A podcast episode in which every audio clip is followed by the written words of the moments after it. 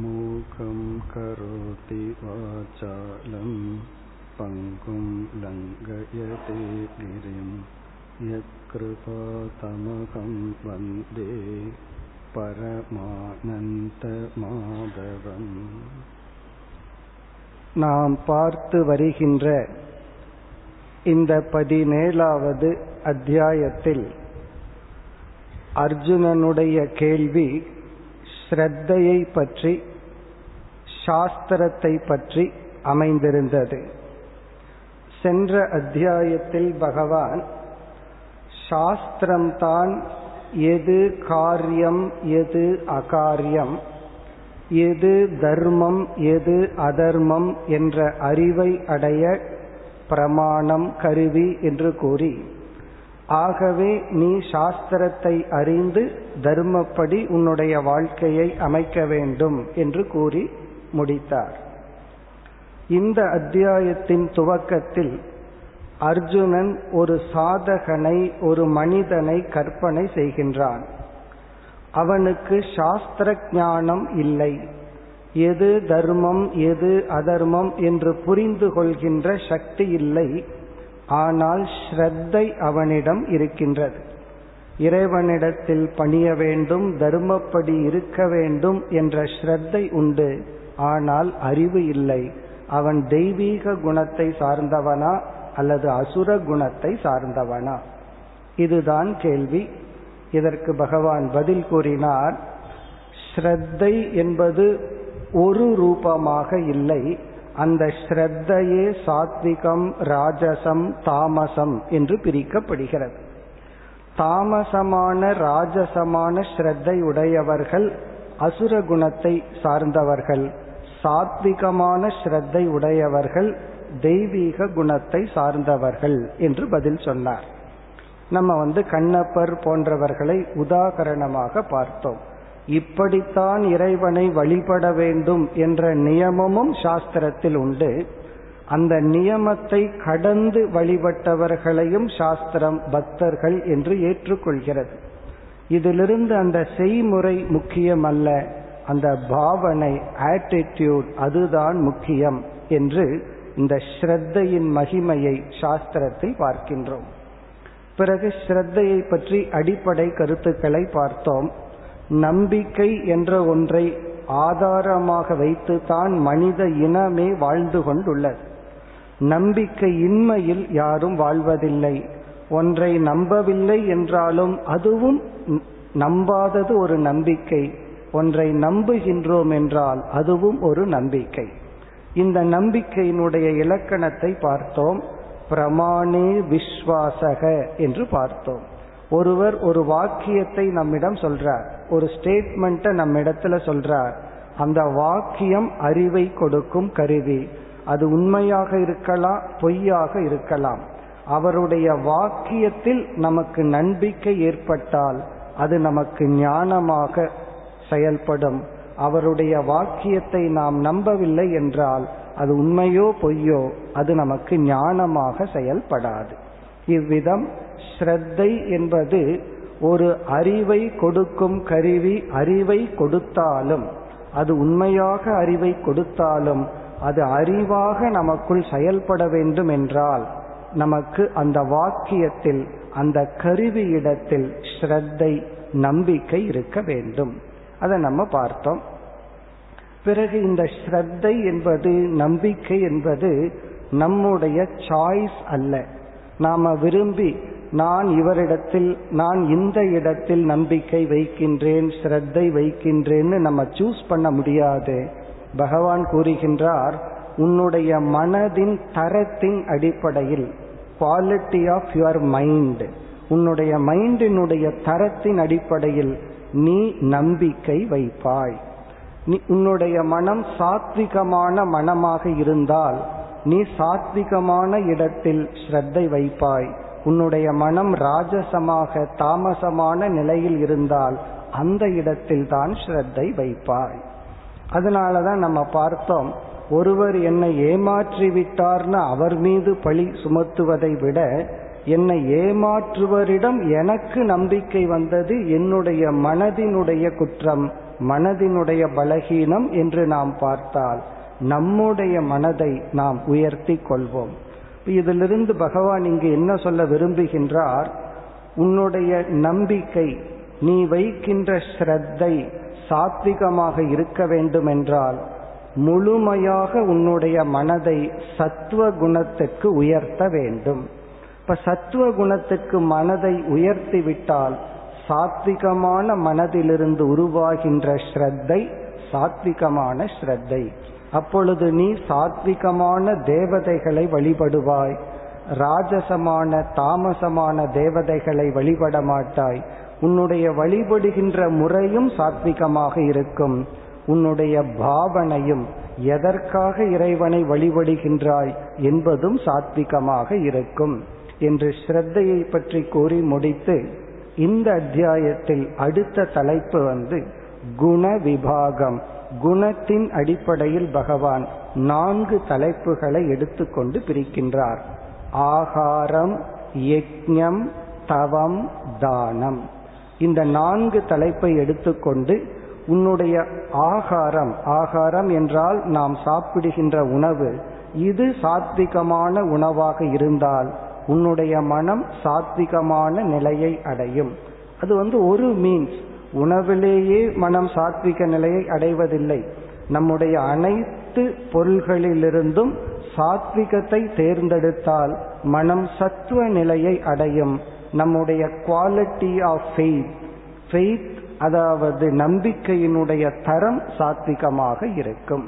இப்ப அதைத்தான் பகவான் ஆரம்பித்தார். நாம் நேற்றைய தினம் உணவு விஷயத்தை பார்த்தோம். எளிமையான ஸ்லோகங்கள் தான். சாத்விகமான உணவு என்ன என்றால் உடல் ஆரோக்கியம், சுவை, பிறகு உண்டதற்கு பிறகும் அதற்கு முன்னும் ஒரு மகிழ்ச்சியை தரும் உணவாக இருக்க வேண்டும். ராஜசமான உணவு என்ன என்றால் மிக சுருக்கமான லட்சணம், எதில் அளவுக்கு மீறுகின்றதோ, எதை அளவுக்கு மீறி நாம் எடுத்துக்கொள்கின்றோமோ அது ராஜசமான உணவு. தாமசமான உணவு என்றால் அழுகி போன கெட்டு போன உணவையெல்லாம் எடுத்து கொள்ளுதல், இது தாமசமான உணவு என்று பார்த்தோம். அளவுடன் இருந்தால் சாத்விகம், அளவை நாம் மீறிவிட்டால் அது சாத்விகம் அல்ல. அதுதான் நமக்கு பேஸ். ஒருவர் மிக அழகா தெளிவா சொன்னார், உணவு கட்டுப்பாடு அல்லது ஃபுட் டிசிப்ளின் எப்படி இருக்க வேண்டும். அவர் சொன்ன சுருக்கமான விரதம், பசித்ததற்கு பிறகு சாப்பிட வேண்டும், சாப்பிட்டதற்கு பிறகு சிறிது பசிக்க வேண்டும். இதுதான் அவர் சொன்ன டிசிப்ளின். ஆனால் நம்ம அனுபவத்தில் அப்படி இருக்கிறது இல்லை. சாப்பிட்டு முடிச்சதுக்கு அப்புறம் நம்மால் நகர முடியாத அளவு நம்ம பேக் பண்ணிட்டு தான் எந்திரிக்கிறோம். காரணம் என்ன? அந்த டிசிப்ளின் நமக்கு வருவதில்லை. இப்போ உணவுல ரொம்ப சிம்பிள் டிசிப்ளின், பசிச்சதுக்கு அப்புறம் சாப்பிட்றோம். தூய்மையான ஆரோக்கியமான இந்த ஹெல்த் கான்சியஸ்னு சொல்றோம். ஆரோக்கியத்தை முன்னிட்டு சாப்பிடுகின்ற உணவு சாத்விகம். இப்போ இதற்கு பிறகு, உணவுக்கு பிறகு பகவான் எடுத்துக்கொண்டது யஜ்ஞம். இந்த யஜ்ஞத்தை பகவான் 3 பிரிக்கின்றார். சாத்விகமான யஜ்ஞம், ராஜசமான யஜ்ஞம், தாமசமான யஜ்ஞம். இங்கு யஜ்ஞம் என்றால் இறை வழிபாடு அல்லது நம்முடைய கடமை. நம்முடைய கடமையையே சாத்விகமாகவும் செய்யலாம், ராஜசமாகவும் செய்யலாம், தாமசமாகவும் மாற்றலாம். எது என்னுடைய கடமையோ அதை கடமைங்கிற சரியான ஆட்டிடியூடில் செஞ்சா அது சாத்விகம். அதையே ஒரு வியாபார நோக்கில் எதிர்பார்ப்புடன் அந்த கடமையை செய்யும் பொழுது அது ராஜசம், தாமசம். அந்த யஜ்ஞத்தை பகவான் கூறி அதில் நாம் எடுத்துக்கொள்கின்ற தேவதை சாத்விகமாக இருக்கணும், நம்முடைய சங்கல்பம் சாத்விகமாக இருக்க வேண்டும், நாம் இறைவனை வழிபடுகின்ற முறை சாத்விகமாக இருக்க வேண்டும், யாரையும் ஹிம்சை செய்வதாக இருக்கக்கூடாது, சுயநலமாக இருக்கக்கூடாது என்று கூறி பிறகு ஒரு அழகான முக்கியமான தலைப்பை பகவான் எடுத்துக்கொள்கின்றார். அதுதான் தவம். தவத்தை பகவான் இப்பொழுது பிரிக்கின்றார். இந்த தவத்தை பிரிக்கும் பொழுது முதலில் தவத்தை 3 நிலையிலிருந்து காய்கம் வாச்சிகம் மானசம்னு முதல்ல தவத்தை மூணா பிரிக்கிறார். நாம் செய்கின்ற தவம் உடலிலிருந்து அதிகமாக செய்கின்ற தவம், வாக் தவம் வாக்கிலிருந்து செய்கின்ற தவம், மனதிலிருந்து நம்மால் செய்யக்கூடிய தவம் என்று காய்கம் வாச்சிகம் மானசம்னு தவத்தை மூன்றாக பிரித்து, பிறகு மறுபடியும் பகவான் சாத்விகமான தவம் ராஜசமான தவம் தாமசமான தவம் என்று பிரிக்கின்றார். இப்ப அந்த தவத்தை நாம் பார்ப்போம். அதற்கு முன்னாடி முதல்ல தவம் என்றால் என்ன என்பதனுடைய பொருளையும் சுருக்கமாக பார்ப்போம். நம்ம ஏற்கனவே பார்த்திருக்கிறோம், தவம் என்ற ஒரு சொல் அனைத்து சாதனைகளையும் குறிக்கின்ற ஒரு பொதுவான சொல். நான் தவம் பண்றேன்னு ஒருத்தர் சொன்னா அவர் ஜபம் பண்ணலாம், தியானம் பண்ணலாம், படிக்கலாம், அல்லது கிரிவலம் வரலாம், எந்த சாதனை வேண்டுமானாலும் செய்யலாம். ஆனா நம்ம மனதில் அந்த வார்த்தையை கேட்ட உடனே தவம்னா ஏதோ காட்டுல சென்று ஒத்த காலில் நிக்கிற மாதிரி தான் கற்பனை பண்ணிக்கிறோம். அப்படி அல்ல. தவம்ங்கிற வார்த்தையினுடைய பொருள் நமக்கு நாமே நம்மை ஒரு ஒழுக்கத்தில் கட்டுப்படுத்தி கொள்ளுதல், ஒரு டிசிப்ளினை நமக்கு நாமே வைத்து கொள்ளுதல். எதற்காகனா உடல் சொல் மனம் இவைகளினுடைய ஆரோக்கியத்துக்காக. பிசிக்கல் ஃபிட்னஸ்ல ஆரம்பிச்சு இன்டலெக்ட் வரைக்கும் நம்முடைய உபாதி என்று சாஸ்திரம் சொல்லும். நம்முடைய உடலை ஆரோக்கியமாக வைக்க நாமே விரும்பி எடுத்துக்கொள்கின்ற ஒரு சாதனைய தவம் என்று சொல்கின்றோம். இப்ப இங்கு பகவான் என்ன செய்கின்றார், இந்த தவத்தை எந்த இடத்தில் பிரதானமாக முக்கியமாக வைத்து செய்கின்றோமோ அந்த இடத்திலிருந்து மூன்றாக பிரிக்கின்றார். உடலை மையமாக கொண்டு செய்கின்ற தவத்தை ஷாரீரம் தபகன்னு சொல்றார். பிறகு நம்முடைய வாக்கை மையமாக வைத்து செய்கின்ற தவம், பிறகு நம்முடைய மனதை மையமாக வைத்து செய்கின்ற தவம். அந்த இடத்துல மனதுதான் முக்கியமாக செயல்படும் என்று மூன்று நிலையில் பகவான் தவத்தை நமக்கு கூறுகின்றார். இப்ப நம்ம அந்த மூன்று தவத்தை பார்த்து பிறகு இது சாத்விகம் ராஜசம் தாமசம்ங்கிறது சுலபமான டிவிஷன். இந்த மாதிரி இந்த தவத்தை செய்தால் அது சாத்விகம் என்று சொல்கின்றார். இப்பொழுது நம்ம தவத்தை பார்க்கின்றோம். முதல் தவம் ஷாரீரம் தபக. ஷாரீரம் தவம் என்றால் உடலை மையமாக வைத்து நாம் மேற்கொள்கின்ற தவம். அதை எப்படி கூறுகின்றார், அதாவது இந்த உடல் இருக்கு, எல்லா தவத்திலும் வாக்கு மனம் இவைகளெல்லாம் சம்பந்தப்பட்டுள்ளது. ஆனா ஷாரீரம் தவம் என்றால் இந்த உடல் மையமாக உள்ளது. அந்த தவத்தை பார்க்கும் பொழுது தேவ த்விஜ குரு பிராஜ்ஞ. தேவ தேவன்னா இறைவன், த்விஜக என்றால் ஒரு மகாத்மா மகான், குரு என்றால் பெரியவர்கள். தேவ த்விஜ குரு பிராஜ்ஞ இவர்களை பூஜை செய்தல், வழிபடுதல் அல்லது இவர்களுக்கு பணிவிடை செய்தல். இப்ப தேவன இறைவன், இறைவனுக்காக தொண்டு செய்தல், இறைவனை வழிபடுதல். த்விஜக என்றால் மகான்கள் பெரியவர்கள், குரு என்றால் நமக்கு அறிவை கொடுப்பவர்கள். தேவ த்விஜ குரு பிராஜ்ஞ, பிராஜ்ஞ என்றால் ஞானிகள் சான்றோர்கள். பூஜனம் இவர்களை உடல் ரீதியாக வழிபடுதல். இப்படி ஆரம்பிக்கின்றார். ஏதோ காரணத்துல சிலருக்கு சில கொள்கை இருக்கும், நான் இறைவனைத்தான் வணங்குவேன், மனிதனை வணங்க மாட்டேன், அப்படியெல்லாம் சிலர் நினைக்கின்றார்கள். அதாவது தன்னுடைய பெற்றோர்கள், மூத்தவர்கள், குருமார்கள், அறிவுடையவர்கள், இவர்களை நாம வணங்குதல் என்பது அவர்களுடைய வயதையும் உடலையும் வணங்குவதல்ல, அவர்களுடைய அறிவையும் வைராகியத்தையும் ஞானத்தையும் வணங்குவதாகின்றது. ஆகவே இங்க பகவான் என்ன சொல்கின்றார், உடலை மையமாக வைத்து செய்கின்ற தவம் என்பது இவர்களுக்கு செய்கின்ற சேவை, இவர்களை வணங்குதல் என்றே கூறுகின்றார். இப்ப இறைவனுக்காக நாம் செய்கின்ற தொண்டு சேவை, திஜக குரு பிராக்ஞன் இதெல்லாம் பெரியவர்களுக்காக நாம் செய்கின்ற சேவை. நம்ம செய்கின்ற சேவையை நம்ம தவமாக உணர வேண்டும். இப்ப வீட்டில் பெரியவர்கள் இருக்கின்றார்கள், அவர்களுக்கு செய்கின்ற சேவை தான் பகவான் ஒரு பெரிய தவம் என்று சொல்கின்றார். இங்க பூஜனம்ங்கிற சொல்லுக்கு அவரை வழிபடுதல், போற்றுதல், வணங்குதல், சேவை செய்தல். அப்ப ஷாரீரம் தவம் என்றால் அதுல முதலில் பகவான் குறிப்பிடுவது உடலால் ஒருவருக்கு செய்கின்ற சேவை. நான் பணத்தை கொடுத்துறேன் நீங்க பாத்துக்குங்கன்னு சொல்றது வேற, நாம உடல் ரீதியாக ஒருவருக்கு செய்கின்ற சர்வீஸ் அதத்தான் முதல் தவமாக கூறுகின்றார். பிறகு அடுத்தது சௌச்சம், தேவ த்விஜ குரு பிராக்ஞ பூஜனம். அடுத்தது சௌச்சம். சௌச்சம் என்றால் உடலை, உடல் பயன்படுத்துகின்ற பொருள், உடல் இருக்கின்ற இடம், வீடு போன்றவற்றை தூய்மையாக வைத்திருத்தல். இந்த தூய்மைக்கு சாஸ்திரம் அவ்வளவு முக்கியத்துவம் கொடுக்கின்றது. இங்க சௌச்சம் என்றால் தூய்மை.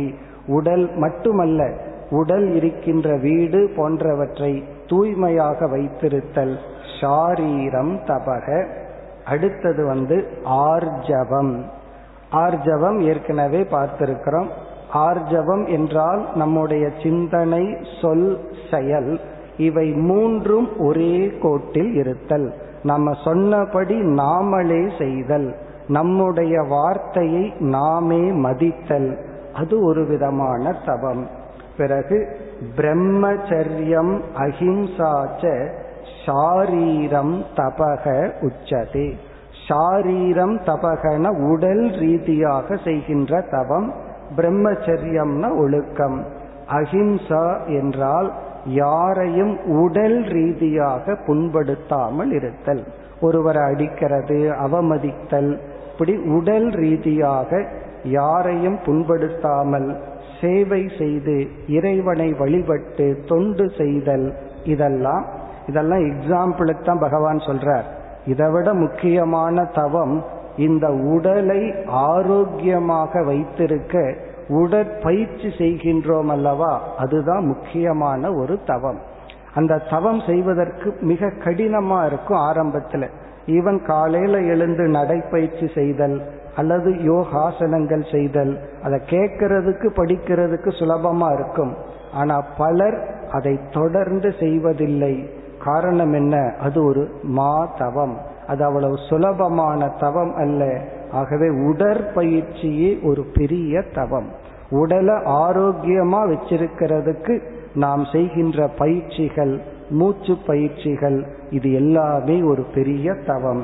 இது உடல் ரீதியாக நாம் செய்கின்ற தவம். இப்போ உடலை ஆரோக்கியமாக்க நாம் செய்கின்ற தவம். வெறும் உடற்பயிற்சி மட்டும் போதாது, வணங்குதல், சேவை செய்தல், இறை வழிபாடு, தூய்மையாக வைத்திருத்தல், இது எல்லாமே ஷாரீரம் தபக. பிறகு அடுத்த ஸ்லோகத்தில் பகவான் வாச்சிகம் தபக தவம், வாக்க மையமாக கொண்டு நாம் செய்கின்ற தவம் என்ன அதை கூறும் பொழுது அனுத்வேககரம் வாக்கியம். நம்முடைய வாக்கியம், நம்மிடமிருந்து வருகின்ற சொற்கள் அனுத்வேககரம், யாரையும் புண்படுத்த கூடாது. அனுத்வேககரம்னா வாக்கினால் யாருடைய மனதையும் புண்படுத்தாமல் பேசி பழகினால், இதுதான் நம்ம வாக்குல செய்யற தவம். இந்த இடத்துல பகவான் வாக் தபம்ங்கிற இடத்துல மௌனத்தை கூறவில்லை. வாக் தபம்னா எப்படி பேச வேண்டும் அப்படிங்கிறது தவமா சொல்றார். மானசம் தவத்துல தான் பகவான் மௌனத்தை போடுறார். இந்த இடத்துல மௌனமா இருக்கிறது வாக்தவம் சொல்வதை விட, நீ பேசினால் உன்னுடைய சொல் யாரையும் புண்படுத்த கூடாது, புண்படுத்தாத விதத்தில் நீ பேச வேண்டும், உன்னுடைய சொல் உருவாக வேண்டும். நம்ம ஆரம்ப காலத்துல தான் ஒருத்தரை ஹிம்சப்படுத்தணும்னா கை காலில் உதைப்போம், அடிப்போம். ஒரு ஸ்டேஜுக்கு மேலே ஒரு ஜீவனை நாம் ஹிம்சப்படுத்துறதுக்கு பயன்படுத்துகிற கருவியே நம்முடைய சொற்கள் தான். சொல்லுல தான் ஒருத்தரை நம்ம துயரப்படுத்தி கொண்டுள்ளோம். அது எப்படி தெரியுதுன்னா, சொல்லுல தான் நாம் துயரப்பட்டு கொண்டும் இருக்கின்றோம். காலையில் எழுந்திருக்கிறோம், சந்தோஷமாக இருக்கிறோம். காரணம் என்னன்னா, யாரு பேச்சையும் நம்ம அது வரைக்கும் கேட்கல. கேட்க ஆரம்பிக்கிறோம், துயரம் வருகிறது. நம்முடைய பேச்சை கேட்க ஆரம்பிக்கின்றார்கள், அவர்களுக்கு துயரம் வருகிறது. அப்போ ஒரு ஹிம்சையினுடைய சாதனமாக நம்முடைய வாக்கை, நம்முடைய லாங்குவேஜ், வார்த்தைகளை பயன்படுத்தி கொண்டிருக்கின்றோம். அதனால் இங்கே பகவான் சொல்றார், அனுத்வேகரம், உன்னுடைய சொல் யாருடைய மனதையும் புண்படுத்தாமல் அமைந்தால் அதுதான் நீ வாக்கள செய்கின்ற தவம். இப்போ உடல்ல செய்கிற உடற்பயிற்சி சேவை அது தனி. நீ வாயை திறந்தா யாரும் புண்படக்கூடாது. ஆனால் நம்ம அப்படி பல சமயம் இருக்கிறதில்லை, நமக்கே தெரிவதில்லை. நம்முடைய சொற்கள் ஒருவருடைய மனதை எவ்வளவு தூரம் புண்படுத்துகின்றது என்று. ஏன்னா நான் பேசுற நமக்கு தெரிவதில்லை, அதை கேட்கிறவங்களுக்கு தான் அது தெரிகின்றது. அதனால் அது கவனமாக இருக்க வேண்டும். அதிக முயற்சி மனிதர்களாகிய நாம் எடுக்க வேண்டியது நம்முடைய சொல்லில். இந்த சொல் அவர்களை புண்படுத்துமா அதை பார்த்து தான் நம்ம பேசணும். அப்படி ரொம்ப யோசிச்சோம்னா பல சமயம் பேசுறதுக்கு வார்த்தையே இருக்காது. அது மட்டுமல்ல, நம்ம பேசும் பொழுது கேட்பவர்களுக்கு விருப்பம் இருக்கான்னு பார்த்து கேட்கணும், பார்த்ததுக்கு பிறகு பேசணும். அதையும் நாம் சிந்திப்பதில்லை. நம்ம பாட்டுக்கு பேசிட்டு இருப்போம், அவர் எவ்வளவு கஷ்டப்பட்டுட்டு இருப்பாருங்கிறத நம்ம கவனிப்பதில்லை. அது ஒரு பெரிய ஹிம்சை. யாரையாவது ஹிம்சப்படுத்தணும்னா அவரை உட்கார வச்சு விருப்பமில்லாத டாபிக் அவர்கிட்ட பேசணும். அது போல ஹிம்சை எதுவும் கிடையாது. காரணம் என்ன, கேட்பது அவ்வளவு சுலபம் அல்ல, விருப்பம் இல்லாத விஷயத்தை. அப்ப நம்மளுடைய லாங்குவேஜ் இதுதான் சென்சிட்டிவிட்டிங்க சொல்றது. அதாவது நுண்ணிய மென்மையான கூர்ந்த மனம் என்றால், இப்ப நான் பேசுற அதை ஒழுங்கா அவர் கேட்கிற விருப்பத்தோடு உள்ளாரா அதை பார்க்கணும், அல்லது அது அவருக்கு பெயின்ஃபுல்லா இருக்கா, அல்லது நாம் பயன்படுத்துகின்ற லாங்குவேஜ் மொழி அது எந்த விதத்திலும் தவறான மொழியாக இல்லாமல் யாரையும் துன்புறுத்தாமல் பேசி பழக வேண்டும். இதுதான் பெரிய தவமாக இங்கு பகவான் கோருகின்றார். அடுத்தது சத்தியம். சத்தியம் என்றால் உண்மை பேசுதல். நாம வாக்குல செய்யற பெரிய தவம் என்னவென்றால் உண்மையை பேசுதல். உண்மை பேசுறதே ஒரு பெரிய தவம். அதையும் நம்ம பார்த்தோம். அந்த உண்மையை சில சமயம் மறைக்க வேண்டியது இருந்தா மறைக்கலாம். ஏன்னா அந்த உண்மையை வாங்கிக் கொள்பவருக்கு தகுதி இல்லை என்றால், அல்லது சில சமயம் மாற்றி சொல்லலாம். ஆனால் அதெல்லாம் ஆரம்பத்திலேயே அப்படி இருக்கக்கூடாது. உண்மையை சொல்றது தான் நம்முடைய இயற்கையாக இருக்க வேண்டும். அந்த உண்மையை கையாளுகின்ற இடத்துல தான் மாற்றம் வரலாம். ஆனால் நம்மளுடைய ஆட்டிடியூடு சத்தியம், உண்மையை சொல்லுதல், அதுவும் ஒரு தவம். பிறகு பிரியம் ஹிதம் சயது, அந்த உண்மையை பிரியமாக சொல்ல வேண்டும். நான் உண்மையத்தான் சொல்றேன்னு சொல்லி கேட்பவர்களுக்கு கஷ்டம் வர்ற மாதிரி உண்மையை சொல்லக்கூடாது. இப்போ ஒருவர் ஒரு சிறிய தவறே செய்யறார், அந்த தவறை சுட்டி காட்டும் பொழுது ஒரு பெயின் வர்ற மாதிரி சுட்டி காட்டி உண்மையை சொல்லக்கூடாது. அதை பிரியமாக சொல்ல வேண்டும். இங்க பிரியம்னா கேட்கும் பொழுது அந்த உண்மை அல்லது அவருடைய பலகீனம் அவரை துன்புறுத்தாத வகையில் அவருக்கு உண்மையை சொல்ல வேண்டும். பிரியமாக, அன்புடன், மென்மையாக சொல்ல வேண்டும். அடுத்தது ஹிதம். ஹிதம்னா நன்மையை பேசுதல். பகவான் பேசுறதுக்கு வாயை கொடுத்திருக்கார், அது நன்மையாக இருந்தால் மட்டும் நாம் பேசுதல். அப்படி பிரியம், ஹிதம், சத்தியம், அனுத்வேகரம், யாரையும் புண்படுத்தாமல் பிரியமுடன் நன்மையான உண்மையாக பேசுதல். இந்த பயிற்சிய பகவான் வாக்தபம், இது வாக்கை நிமித்தமாக வைத்து செய்யப்படுகின்ற தபம். பிறகு இரண்டாவது வரியில் ஸ்வாத்யாய அபியசனம் செய்வ மாங் வாங்மயம் தப உச்சதே. வாங்மயம் என்றால் வாக்கை மையமாக கொண்டு செய்கின்ற தவம். ஸ்வாத்யாய அபியசனம் சாஸ்திரம் படித்தல், ஓதுதல். இந்த சகசர நாமங்களை எல்லாம் நம்ம வாய் விட்டு படிக்கிறோம், பெரிய மகான்கள் எழுதிய நூல்களை எல்லாம் நம்ம படிக்கிறோம். அப்படி படித்தல், சாண்டிங், இதத்தான் ஸ்வாத்யாய அபியசனம். அதை பிராக்டிஸ் பண்றது, திரும்ப திரும்ப மகான்கள் எழுதிய நூல்களை, ஸ்தோத்திரங்களை படித்தல், இதுவும் வாங்மயமான தவம். இப்ப வாங்மயமான தவம் என்றால் வாக்கை மையமாக கொண்டு இப்படிப்பட்ட ஒழுக்கத்தை, நாம் தவத்தை பின்பற்ற வேண்டும். இனி அடுத்த ஸ்லோகத்தில் பகவான் மானசமான தவத்துக்கு போறார். இப்ப எல்லா தவத்திலையும் மனம், வாக், உடல் இருக்கு. ஆனா உடலை மையப்படுத்திய தவம், வாக்கை மையப்படுத்திய தவம், இனி மனதை மையப்படுத்துகின்ற தவம். அதை கூறுகின்றார் மனப்பிரசாதக. மனப்பிரசாதக இது மானசம் தவம். மனப்பிரசாதக என்றால் மனதை அமைதியாக வைத்து கொள்ளுதல். இது ஒரு தவம்னு பகவான் சொல்ற. மனதை அமைதியாக வைத்து கொள்ளுதல். இது எப்பொழுது என்றால் அமைதி இல்லாத சூழ்நிலை வெளி வந்தால், மனதை பாதிக்கின்ற சூழ்நிலை வெளி உருவாகும் பொழுது மனதினுடைய அமைதியை காத்து பழகுதல் மன பிரசாதக. இங்க பிரசாதம்னா அமைதி. எப்படி இந்த மனதை அமைதியாக வைத்திருத்தல்? இதுக்குத்தான் நமக்கு சில வேல்யூஸ் தேவைப்படுகிறது. நமக்கு பிடிக்காத விஷயம் வெளியே நடக்கும் பொழுது அதை நீக்குவதற்கு என்ன முயற்சி செய்கிறோமோ அதை செய்துதான் ஆக வேண்டும். நம்ம விரும்பாத ஒரு விஷயம் நம்ம சுற்றி நடக்குது, மிக அருகில நடக்குதுன்னு வச்சுக்கோமே, அதை நம்ம அப்படியே பார்த்துட்டு இருப்பதல்ல, அதை நீக்கிறதுக்கு செய்யற முயற்சியை செய்யறோம். அந்த முயற்சிக்கு பிறகு அந்த சூழ்நிலையை மனம் ஏற்று கொண்டால், அக்செப்டன்ஸ் ஒரு வேல்யூ இருக்கு, அதை ஏற்று கொண்டால் மனம் சமாதானத்தை அடையும். அப்படி ஏற்றுக்கொள்ளுதல் என்கின்ற ஒரு பண்பின் துணை கொண்டு பொதுவாக மனதை பாதிக்கின்ற சூழ்நிலையில் மனதை பாதிக்காமல் பாதுகாத்து வைத்தல், இது ஒரு தவமாக பகவான் கூறுகின்றார். ஏன்னா மனதினுடைய ஆரோக்கியம் மிக மிக முக்கியம், உடலினுடைய ஆரோக்கியத்தை போல. ஆகவே முதல் வேல்யூ மனப்பிரசாதக.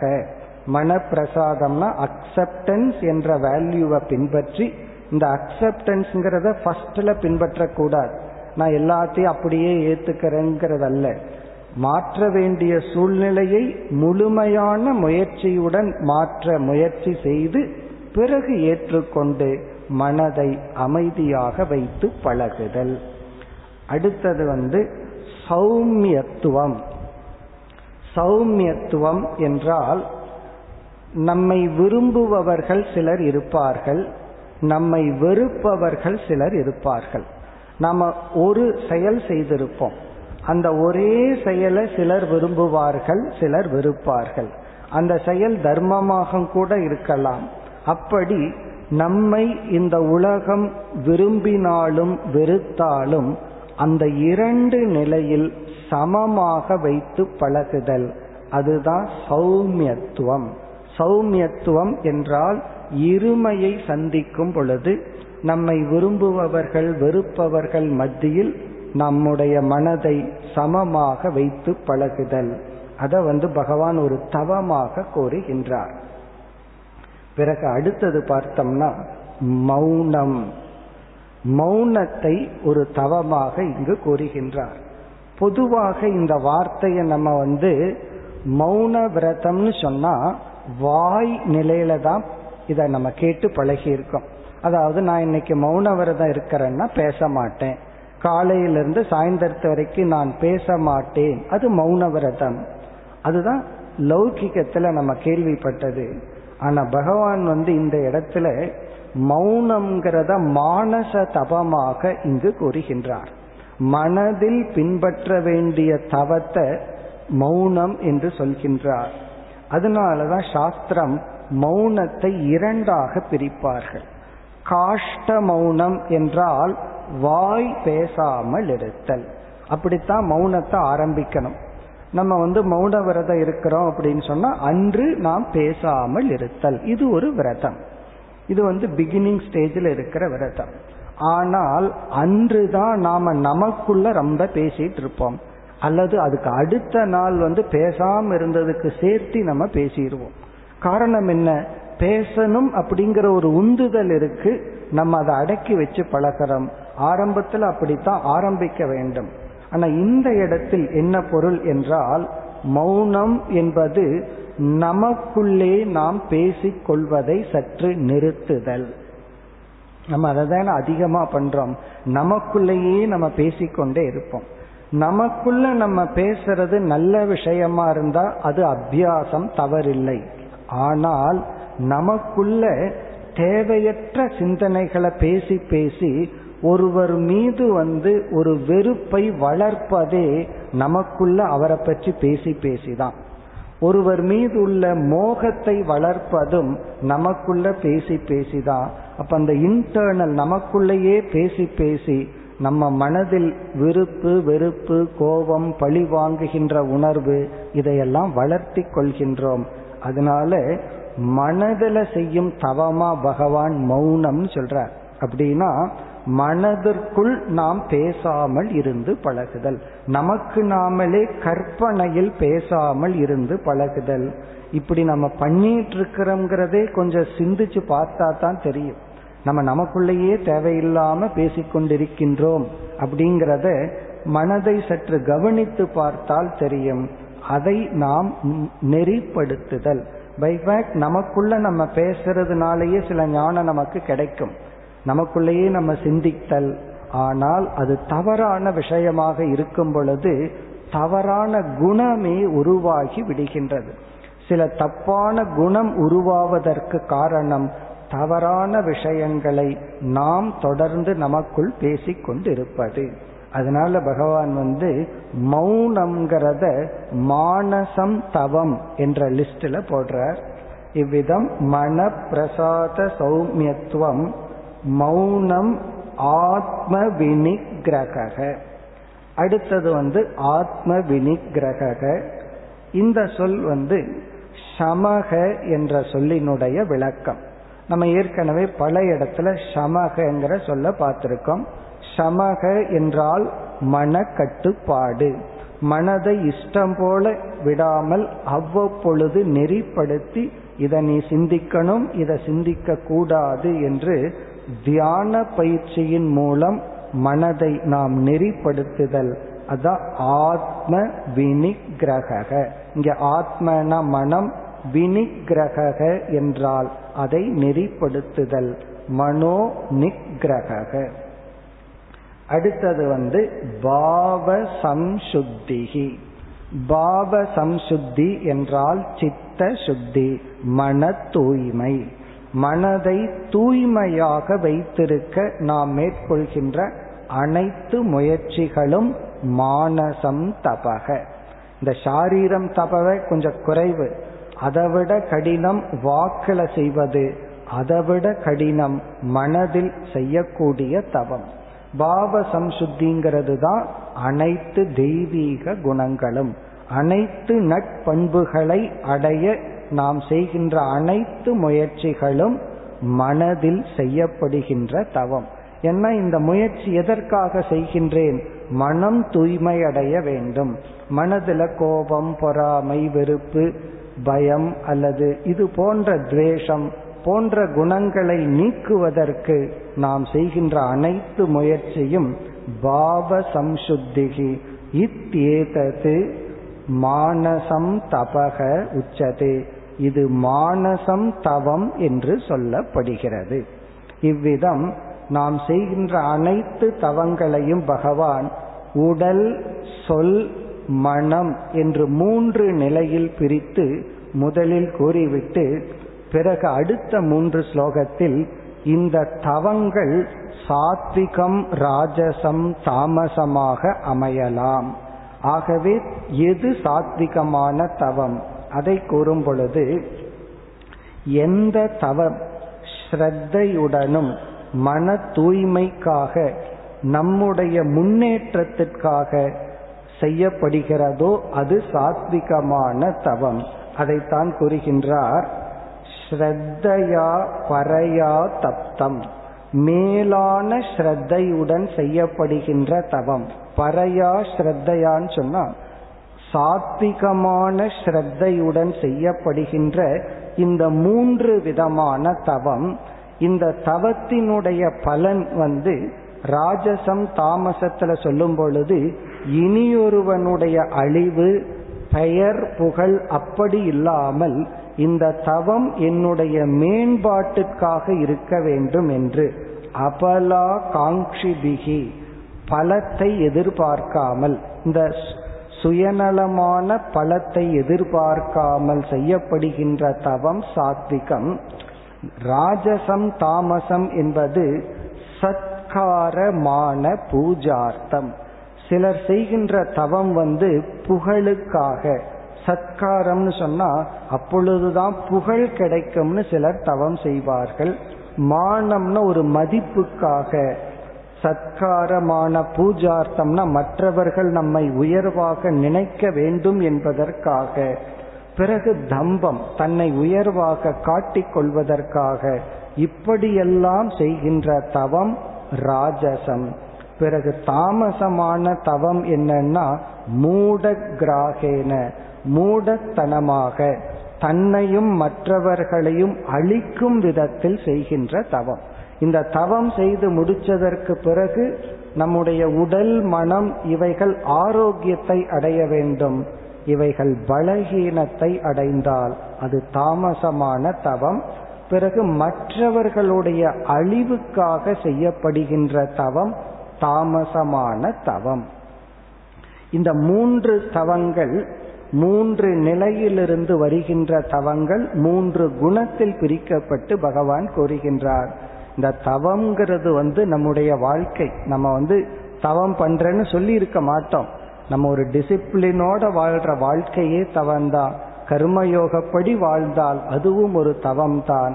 அதுல குறிப்பா நம்ம கவனிக்க வேண்டியது உடல் ஆரோக்கியத்திற்கு செய்ய வேண்டிய ஒழுக்கங்கள், வாக்கு விஷயத்துல கவனமாக செய்ய வேண்டியது, மனதை மென்மையாக பாதுகாக்க வேண்டும். இல்லை என்றால் இந்த அனுபவங்களினால், உறவுகளினால், ரிலேஷன்ஷிப்ல மனதை நாம் உடைத்து விடுவோம், மனதை நாம் அழித்து விடுவோம், அல்லது நோய்க்கு உட்படுத்தி கொள்வோம். இந்த மூன்று நிலையில் செய்கின்ற தவத்தை கூறி பிறகு பகவான் அடுத்த தலைப்பாக தானத்திற்கு வருகின்றார். தானம், இங்க 4 தலைப்பை எடுத்துக்கொண்டார். ஆகாரம், யஜ்ஞம், தவம், தானம். இந்த தானத்தை இப்பொழுது பகவான் 3ஆக பிரிக்கின்றார். சாத்விகம், ராஜசம், தாமசம். தானம்னா நமக்கு தெரியும், நம்மிடம் உள்ள பொருள்களை மற்றவர்களுக்கு பகிர்ந்து கொள்ளுதல். இந்த தானத்தை எது சாத்விகமான தானம் அதை கூறும் பொழுது, தாத்தவ்யம் இது எத் தானம் தீயதே அனுபகாரிணி, கொடுக்க வேண்டும் என்ற மகிழ்ச்சியினால், விருப்பத்தினால். அனுபகாரிணி என்றால் யாருக்கு கொடுக்கின்றோமோ அவரிடமிருந்து எந்த பலனையும் எதிர்பார்க்காமல், அவரிடமிருந்து ஏதாவது பலன் நமக்கு கிடைக்கும் என்று நினைக்காமல், அப்படி கிடைக்காதவர்களிடம் இப்ப இன்னைக்கு செஞ்சோம்னா அவர் திருப்பி செய்வார் அப்படிங்கிற எதிர்பார்ப்பு இல்லாமல், தேசே காலேச்ச பாத்திரேச்ச எத் தானம், அதாவது சரியான இடத்தில், சரியான காலத்தில், சரியான பாத்திரத்திற்கு கொடுக்கப்படுகின்ற தானம் சாத்விகம் அப்படின்னு சொல்றார். இப்ப சாத்விகமான தானம் என்றால் இந்த தானம் கொடுப்பவனுடைய ஆட்டிடியூட். நான் ஏன் தானம் கொடுக்கிறேன், ஒரு அதில் ஒரு மகிழ்ச்சி, தன்னிடம் இருப்பதை பகிர்ந்து கொள்வதில் ஒரு மகிழ்ச்சியுடன் செய்தல், அது தான கர்த்தா. அப்படி கொடுக்கும் பொழுது எப்படி கொடுக்கணும் என்றால், கர்வத்துடனோ அகங்காரத்துடனோ அவமதித்தோ கொடுக்காமல் மென்மையாக இந்த தானத்தை நாம் செய்ய வேண்டும். யாருக்குன்னா தகுதி உடையவர்களுக்கு. அதை நம்ம எந்த அளவுக்கு பார்க்க முடியுமோ அந்த அளவு தான் பார்க்க முடியும். சில சமயங்கள்ல நாம கொடுக்கிற தானம் தகுதி அற்றவர்களுக்கும் போறத பார்க்கிறோம். ஆனால் நம்முடைய முயற்சி தகுதி உடையவர்களுக்கு கொடுக்கணும். சில பேர் நான் தானமே கொடுக்கறதில்லை, காரணம் என்னன்னா அதுக்கு தகுதியே யாரும் இல்லைன்னு சொல்கிறார்கள். தகுதியை பார்த்தா யாருக்குமே இருப்பதில்லை, அப்படி அல்ல. சில சமயங்கள்ல தகுதி இல்லாதவர்களுக்கு போலாம், ஆனா தெரிஞ்சிட்டு கொடுக்க கூடாது. அந்த தானம் ஒருவரை சோம்பேறி ஆக்கக்கூடாது, ஒருவரை டிபெண்ட் ஆக்கக்கூடாது, ஒருவர் அவர் கடமையை செய்வதற்கு தடையாக இருக்கக்கூடாது. அவர் உழைச்சு அவர் வாழணும். நம்மளே தானம் செய்து கொண்டிருந்தால் அது அவரை கெடுக்கிற மாதிரி ஆகும். அதனால நம்முடைய தானம் ஒருவருக்கு நன்மையை செய்ய வேண்டுமே தவிர, இந்த தானம்ங்கிற பேர்ல அவருடைய கடமையை அவர் செய்யாம இருக்கிறதுக்கு நம்முடைய தானம் காரணம் ஆகிவிடக்கூடாது. அப்படி சில பேர் செய்வார்கள், கொடுத்து கொடுத்து அவரை சோம்பல் ஆக்கி அவர் கடமையை அவர் செய்யாமல் ஆகுவதற்கு நம்முடைய தானம் பயன்படக்கூடாது. இங்க தானம் என்றால் தகுதி உடையவர்களுக்கு தகுதியான நேரத்தில் தகுதியான காலத்தில், அந்த தேசம் காலம் பாத்திரம் சொல்றார், ரைட் டைம் ரைட் பிளேஸ், பிறகு ரைட் பர்சன், இவர்களுக்கு பகிர்ந்து கொள்கின்ற மனதுடன் மகிழ்ச்சியுடன் நம்முடைய பொருள்களை அறிவை காலத்தை பகிர்ந்து கொண்டால் அது சாத்விகமான தானம். பிறகு எது ராஜசமான தானம்? ராஜசமான தானம் என்பது இவர் கொடுக்கிறன்னு அவசரப்பட்டு வாக்கு கொடுத்துட்டு கொடுத்ததுக்கு அப்புறம் வருத்தப்பட்டு இருப்பார், ஐயோ கொடுத்துட்டேன்னு சொல்லி கஷ்டப்பட்டு கொடுத்தல். ஏன்னா மற்றவங்களும் கொடுக்கறாங்க நானும் கொடுக்கலினா தவறா எடுத்து கொள்வார்கள்னு நினைத்து கொண்டு கொடுத்துட்டேன்னு வருத்தப்படுறது. சில பேர் அப்படிப்பட்ட மனநிலைக்கும் செல்வார்கள். கொடுத்ததற்கு பிறகு நமக்கும் அவர்களுக்கு மகிழ்ச்சி வர வேண்டும். அப்படி இல்லாமல் ஒரு எதிர்பார்ப்புடன் ஒரு சுயநல நோக்கத்துடன் புகழ் போன்ற நோக்கத்துடன் நம்ம யாருக்காவது பொருளை கொடுத்து மன கஷ்டத்துடன் கொடுத்தால் அது ராஜசமான தானம். பிறகு தாமசமான தானம்னு பகவான் எதை கூறுகின்றார்? எந்த பொருள் யாருக்கு எப்ப தேவையில்லையோ அந்த பொருளை அவர்களுக்கு கொடுத்து அவமதித்து கொடுத்தல். நான் கொடுக்கிற நீ வாங்குறங்கிறத காட்டி அவமதித்து கொடுத்தல், இதெல்லாம் தாமசமான தானம். இவ்விதத்தில் பகவான் இந்த பகுதியில் ஸ்ரத்தையை பற்றி கூறி அதற்கு பிறகு ஒரு எக்ஸாம்பிளுக்கு 4 ஃபேக்டர் எடுத்துட்டார். இது உதாகரணத்துக்காகத்தான். அந்த 4 ஃபேக்டர்ங்கிறது இங்கு. பிறகு அடுத்த அத்தியாயத்துல மேலும் சிலதை எடுத்துக்கிறார். இங்கு பகவானுடைய இன்டென்ஷன் நோக்கம் என்னவென்றால், எல்லா விதத்திலும் சத்துவத்தை நாம் தேர்ந்தெடுத்து நம்முடைய மனதை சாத்விகமான மனதாக மாற்றுதல். அப்படி நம்முடைய மனம் சாத்விக நிலையை அடைந்தால் அந்த சாத்விகமான மனதிலிருந்து நம்மிடம் இருந்து வருகின்ற செயல்கள் அனைத்தும் சாத்விகமாக இருக்கும். பிறகு நம்முடைய ஸ்ரத்தையும் சாத்விகமாக இருக்கும். பிறகு நாம் எந்த தேவதையை வழிபடுவோம், எந்த சாஸ்திரத்தை படிப்போம், எந்த குருவை ஏற்றுக்கொள்வோம், எங்கு நாம் நம்முடைய வாழ்க்கை தொடரும், இதெல்லாம் ஸ்ரத்தையின் அடிப்படையில் அமைகின்றது. இந்த ஸ்ரத்தா மயோயம் புருஷகன்னு சொன்னார். ஒருவனுடைய வாழ்க்கை தரம் என்பது அவன் யாரிடத்தில் ஸ்ரத்தை வைக்கின்றான், எதில் அவனுக்கு நம்பிக்கை வருகின்றது என்பதை பொறுத்து. இந்த நம்பிக்கை நாம் தேர்ந்தெடுத்து வருவதில்லை. நான் இன்னைக்கு இவரை நம்புறேன், இல்லை நான் அவரை நம்புறதுக்கு சூஸ் பண்றேன், அப்படி வராது. அல்லது இந்த சாஸ்திரத்தை நம்புறேன் அந்த சாஸ்திரத்தை நம்புறேன், இது சாய்ஸ் அல்ல. நம்பிக்கைங்கிறது இயற்கையாக வருவது, மனதிலிருந்து தோன்றுவது. அந்த நம்பிக்கை மேலான நம்பிக்கையாக, நல்ல சாத்விகமான நம்பிக்கையாக இருக்க வேண்டும் என்றால் நம்முடைய வாழ்க்கை தரத்தை, மனதினுடைய தரத்தை சத்துவத்திற்கு உயர்த்த வேண்டும். அதுதான் இந்த அத்தியாயத்தினுடைய மைய கருத்து. பிறகு இறுதியில் பகவான் மூன்றாவது தலைப்புக்கு வருகின்றார். அதை நம்ம ஆரம்பத்திலேயே பார்த்தோம். 23வது ஸ்லோகத்திலிருந்து 28 வரை வேறொரு தலைப்புக்கு வருகின்றார். அந்த தலைப்பு ஓம் தத் சத் என்ற 3 சொற்கள். ஓம் என்ற சொல், தது என்ற சொல், ஓம் தத் சத் என்ற சொல். இந்த 3 சொற்கள் நாம எப்படி சாஸ்திரத்தில் பயன்பட்டுள்ளது, இந்த 3 சொற்களினுடைய அர்த்தம் என்ன என்று கூறுகின்றார்.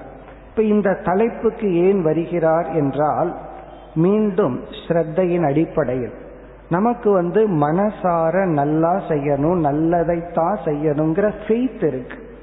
ஆனா நம்முடைய செய்முறைகளில் தவறு இருக்கின்றது. ஏதாவது தப்பு தப்பா பண்ணிட்டு இருக்கோம். அது இறை வழிபாடா இருக்கலாம் அல்லது எனி ஆக்ஷன். நம்ம ஆட்டிடியூடு நல்லா இருக்கு, ஆக்ஷன் தவறாக உள்ளது. அதுக்கு இந்த இடத்துல பகவான் என்ன சொல்கின்றார், இந்த 3 சொற்களும் இறைவனுடைய பெயர்கள் என்று சொல்றார். அப்படித்தான் ஆரம்பிக்கின்றார். ஓம் தத் சத் இதி நிர்தேசக. நிர்தேசம்னா நேம். பிரம்மணக த்ரிவித ஸ்மிருதக. இறைவனுக்கு இந்த 3 பெயர் கொடுக்கப்பட்டுள்ளது. பிறகு பகவான் சிருஷ்டி செய்யும் பொழுது இந்த 3 சொற்களை சொல்லி இந்த உலகத்தை படைத்தார். எதையெல்லாம் படைத்தார்? மகான்களை, வேதத்தை, பிறகு சாதனைகளை எல்லாம் படைத்துள்ளார் என்று அறிமுகப்படுத்துகிறார். இந்த ஓம்ங்கிற சொல்லினுடைய பொருள் அவதி. இது ஓம். எந்த ஒரு சப்தம் நம்மை காப்பாற்றுகிறதோ அந்த சப்தத்துக்கு ஓம் என்று பெயர். பிறகு தது என்ற சொல் இறைவனை குறிக்கின்ற சொல். ததுனா அதுன்னு அர்த்தம். எப்பொழுது நம்ம கடவுளை பற்றி பேசுறோமோ உடனே அவன் பார்த்துக்குவான், அது என்னை காப்பாற்றும்னு சொல்லுவோம். இப்ப ததுங்கிற சொல் இறைவனை குறிக்கின்றது. சத் என்ற சொல்லும் எக்ஸிஸ்டன்ஸ், இறைவனை குறிக்கின்றது. இப்படி ஓம் தத் சத் என்ற சொல்லை அறிமுகப்படுத்தி நம்ம தெரியாமல் நம்முடைய செயலில் தவறு இருந்தால் இறைவனுடைய நாமத்தை சொல்லி அந்த செயலில் ஈடுபடும் பொழுது அந்த தவறினால் எந்த தோஷமும் வருவதில்லை. ஆனா பகவான் ஆட்டிடியூட்ல சாய்ஸ் கொடுக்கல. உன்னுடைய பாவனை ஒழுங்காக இருக்க வேண்டும். அந்த பாவனையே தவறா இருந்தா ஒன்றும் செய்ய முடியாது. ஆனால் உன்னுடைய உள் நோக்கம் சரியாக இருந்து செயல் தவறாக போனால் அந்த செயலை திருத்துவதற்காக அந்த இறைவனை குறிக்கின்ற சொல்லை நாம் பயன்படுத்தி நாம் அந்த பிராயஷ்சித்தத்தை மேற்கொள்கின்றோம். அல்லது அந்த செயல் நமக்கு பாவம் அல்லது தவறு என்ற பலனை கொடுக்காது. அந்த தலைப்புக்கு பிறகு இந்த 3ஐயும் பகவான் கூறுகின்றார். இந்த ஓம் தத் சத் என்று கூறி பிறகு அடுத்த ஸ்லோகத்துல ஆகவே தஸ்மாத் ஓம் இத்யுதாஹிருத்ய, ஆகவேதான் மகான்கள் ஓம் என்ற சொல்லை உச்சரித்து என்ன செய்கின்றார்கள்? யக்ஞ தான தப கிரியாக. யக்ஞம், தானம், தவம் என்ற செயலில் ஈடுபடுகின்றார்கள். எதற்காக? தங்களை தூய்மைப்படுத்திக் கொள்வதற்காக. தங்களை தூய்மைப்படுத்திக் கொள்வதற்காக இந்த செயலில் ஓம் என்று சொல்லி ஆரம்பிக்கின்றார்கள். இந்த ஓங்காரத்தை கர்மகாண்டத்துல பயன்படுத்துவது இது. இது ஞான காண்டத்துல பயன்படுத்துவது என்றால் அந்த ஓம பிரிச்சு அவஸ்தையெல்லாம் விசாரம் பண்ணி அந்த இறைவனை உணர்தல். இங்கு ஓங்காரத்தினுடைய கர்ம காண்டத்தை பற்றி பேசுகிறார். அதே போல தத் என்ற சொல்லை பயன்படுத்தி மோட்சத்தை அடைய விரும்புபவர்கள், முமுட்சுக்கள் இறைவனை நினைத்து இந்த கர்மத்தில் ஈடுபடுகிறார்கள் சொல்லி இந்த சத்துங்கிற சொல்லுக்கு பகவான் பல அர்த்தங்கள் கொடுக்கின்றார்.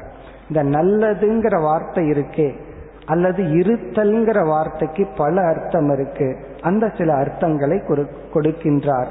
சத் என்றால் இருத்தல் என்று ஒரு பொருள், பிறகு நல்லது என்று பொருள், புண்ணியமான கர்ம என்று ஒரு பொருள், உறுதி என்ற ஒரு பொருள். இப்படியெல்லாம் பகவான் கூறி இந்த சத்துக்கு பல அர்த்தங்கள் உள்ளது. இந்த சத்துங்கிற சொல்லே மங்களகரமானது என்று சொல்லி, உன்னுடைய பாவனை நன்றாக இருந்து உன்னுடைய செயலில் தவறு இருந்தால் அது மன்னிக்கப்படும். ஆனால் உன்னுடைய பாவனையே சரியில்லை என்றால், நீ என்ன தவம் செய்தாலும் என்ன தானம் செய்தாலும் அது பயனில்லை என்று முடிக்கின்றார். அதாவது இறுதியா என்ன சொல்றார், அகங்காரத்துடன் கர்வத்துடன் நீ எவ்வளவு தானம் செய்தாலும் தவம் செய்தாலும் ஸ்ரத்தை இல்லாமல் செய்தால் அது பலனில்லை என்று பகவான் இங்கு நிறைவு செய்கின்றார். இப்ப இந்த அத்தியாயத்துல நமக்கு 3 தலைப்புகள் இருந்தது. ஒன்று ஸ்ரத்தை, இனி ஒன்று குணம், இனி ஒன்று இந்த ஓம் தத் என்ற சொல்லினுடைய விளக்கம். இப்ப நம்ம 16, 17 2 அத்தியாயங்களை பார்த்தோம். இதனுடைய சுருக்கமான மைய கருத்து என்ன? இந்த 2 அத்தியாயத்துல பகவான் என்ன கருத்தை நம் மனதில் விதைக்க இருந்தார் அல்லது விதைக்கின்றார் என்பதை இப்பொழுது சுருக்கமாக பார்ப்போம். ஏன்னா இந்த 2 அத்தியாயங்கள்ல உபதேசம் பண்றதை விட பிராக்டிஸ் பண்றத, ஹோம்ஒர்க் தான் நமக்கு அதிகமா உள்ளதே தவிர இதுல உபதேசிப்பதற்கு அதிகம் கிடையாது. இப்ப இங்க என்ன பகவான் செய்துள்ளார், ஒரு மனிதனுடைய உடலுக்கு எப்படி நோய் ஆரோக்கியம்ங்கிற 2 அவஸ்தை உண்டோ, அதே போல மனதிற்கும் நோய் ஆரோக்கியம் என்ற 2 அவஸ்தை உண்டு. நல்ல குணங்களுடன் கூடிய மனம் ஆரோக்கியமான மனம், தீய குணங்களுடைய கூடிய மனம் நோய்வாய்ப்பட்ட மனம்.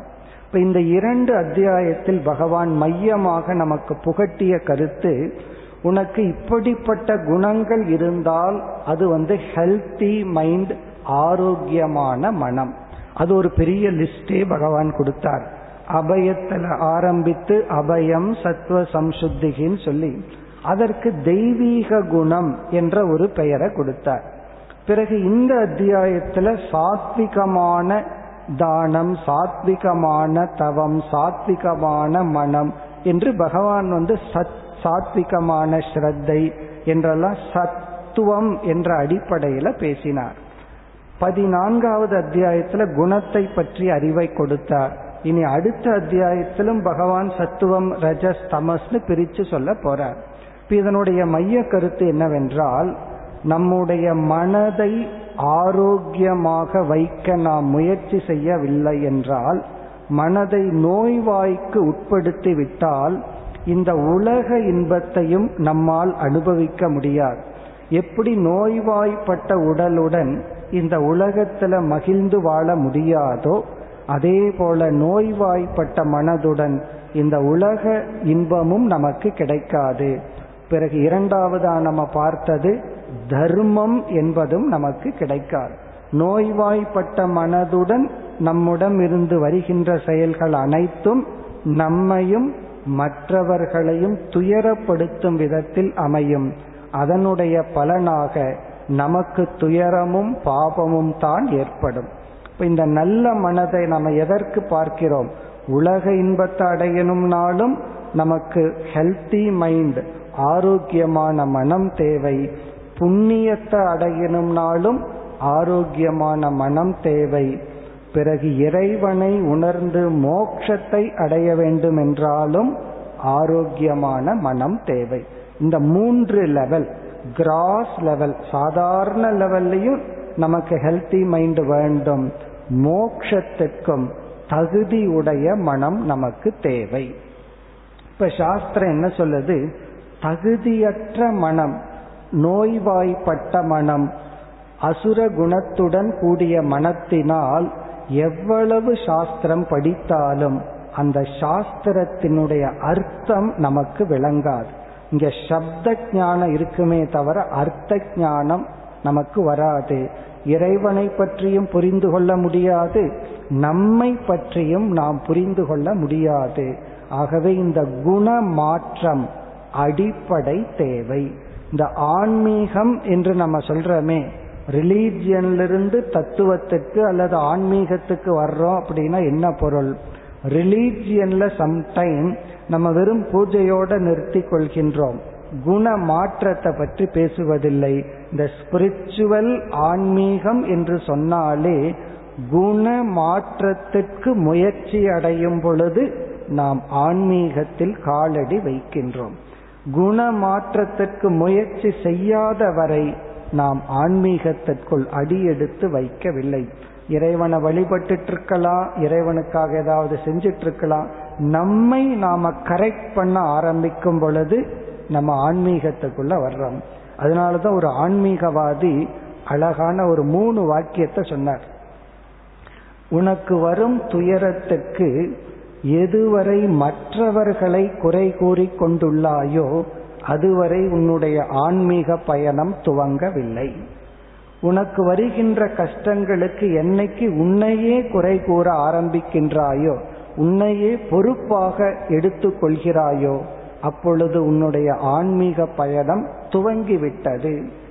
உனக்கு வருகின்ற கஷ்டங்களுக்கு மற்றவர்களையும் உன்னையும் எப்பொழுது குறை கூறவில்லையோ உன்னுடைய ஆன்மீக பயணம் நிறைவு பெற்று விட்டது.